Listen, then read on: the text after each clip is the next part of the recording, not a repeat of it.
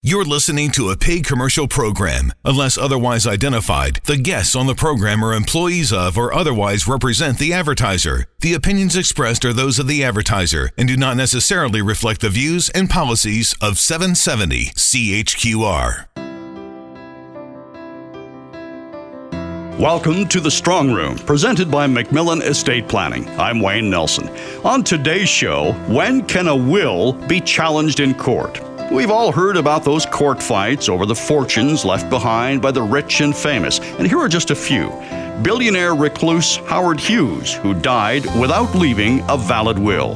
The Queen of Mean, hotel heiress Leona Helmsley, who left most of her billions to a charity and a dog and excluded her grandchildren. Former Playboy Playmate 26 year old Anna Nicole Smith, who challenged the will of her late husband 89 year old Texas billionaire Howard Marshall because she claimed it wasn't the half of his fortune that he had promised her. Most recently are the cases of Robin Williams, who had updated his will but apparently wasn't specific enough about personal items, which his widow and adult children argued about. The late Jimi Hendrix and pop singer Prince, who didn't leave wills, Michael Jackson, blues singer B.B. King, and the godfather of soul, James Brown, whose wills were challenged in court. But let's bring it a bit closer to home. We're going to discuss a recent BC Supreme Court decision.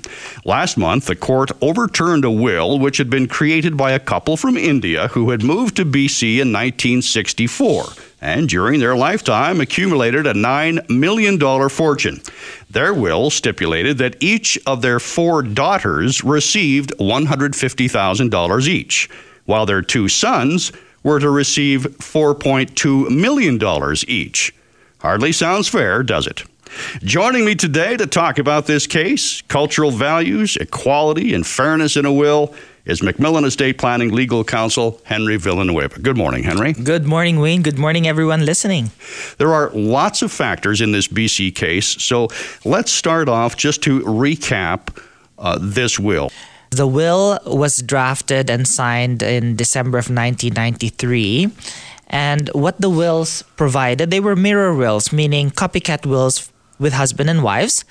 And uh, the will was distributed as follows. The will provided that the residue of the estate would go to spouse to spouse first. And upon the last spouse passing then it would go $150000 to each of the girls. Okay?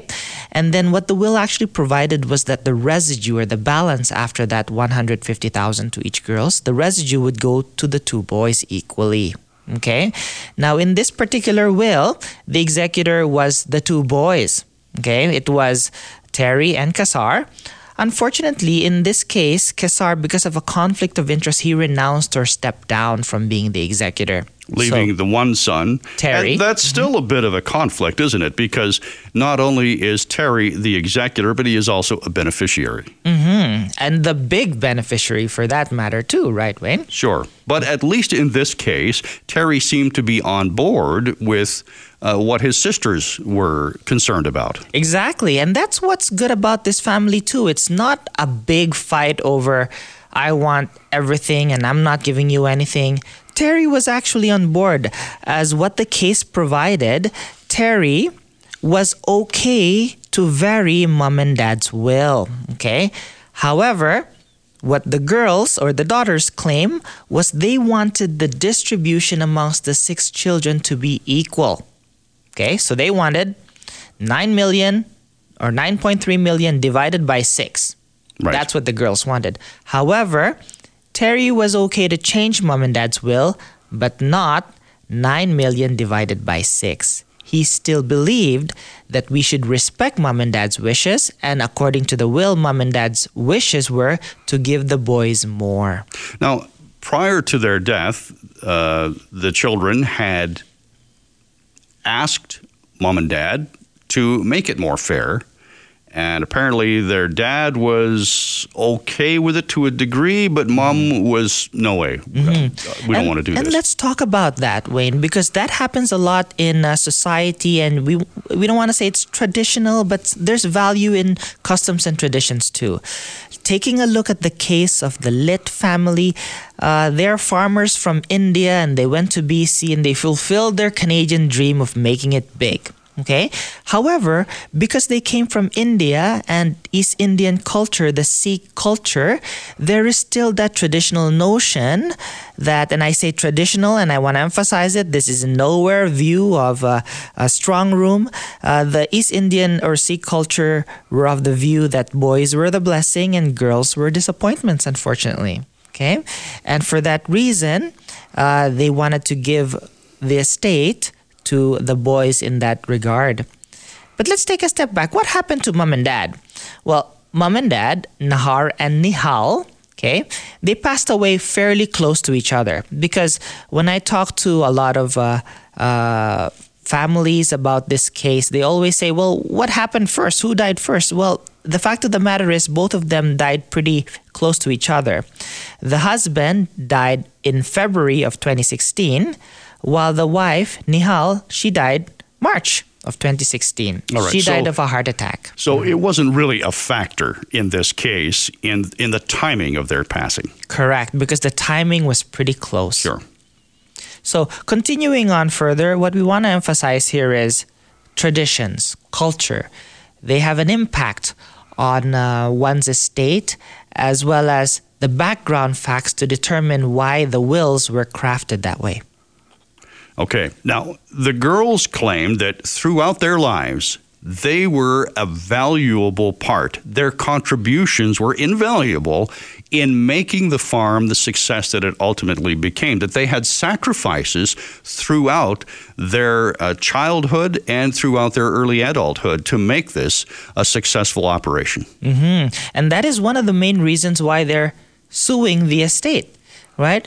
uh, someone does not sue anyone for kicks, right? It takes money, time, and effort, and grief, and sleepless nights, staying up thinking about the lawsuit. And the girls did have a valid claim in this regard. Their point here was they put sweat, blood, and tears into the farm operations. It's not as if mom and dad did all the work and they're just inheriting it. Sure. Okay. And also, when mom and dad's health uh, began to, began deteriorating, the two older daughters were also helping with their care mm-hmm. and thinking that you know what, mom and dad are going to look after me, and then the will wasn't changed. That's correct. So the facts of the case provide that Nahar and Nihal, spouses Litt, uh, lived up to age 88 and 89 years old. Now, during the later years of their life, they had to go through quite a couple of medical issues until the unfortunate heart attack in 2016. Uh, and in that respect, it wasn't the boys, unfortunately, but it was the daughters who were taking care of them in their senior years. So that's also another reason that prompted the ladies to continue on and file this lawsuit because they feel that that last year's or end of year's care wasn't given recognition. And uh, in a way, it was uh, ignored because they weren't provided, I don't want to say compensation, but at least acknowledgement and recognition for their efforts at that time. Sure. And they eventually were successful, but it wasn't an easy task for them to do. First of all, they are uh, they're acting contrary to those social uh, pressures, those social standards of their culture, those cultural issues. That's correct. Uh, according to the will, um, what was pretty much lacking in the will was, uh, and it's not an old will, it was not a will from the 50s, it was a will in 1993. Uh, the deficit in the will was there was no explicit explanation on why the girls just received that flat amount each and the boys received the residue. And also looking back at the time when the will was drafted, the parents, of course, knew the value of the estate already.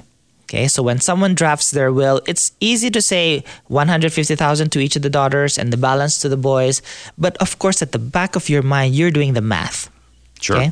At the time you're drafting your will, you're familiar with what your net assets are. Of course, so that you can determine whether or not a gift is reasonable or not reasonable okay, given the situation. And you're also able to estimate, based on rough figures and based on your position now, what the boys or the residue would be.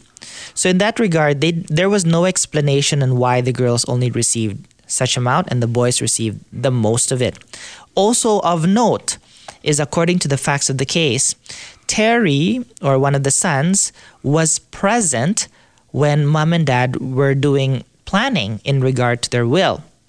And he knew of how the distribution would be between him and his siblings but he was sworn to secrecy by mom and dad not to share how the will is distributed among the other children. Definitely an interesting case. We're talking about doing what you can to make sure your will stands up in court. We'll be back in a moment with MacMillan Estate Planning Legal Counsel Henry Villanueva. You're listening to The Strong Room on 770 CHQR.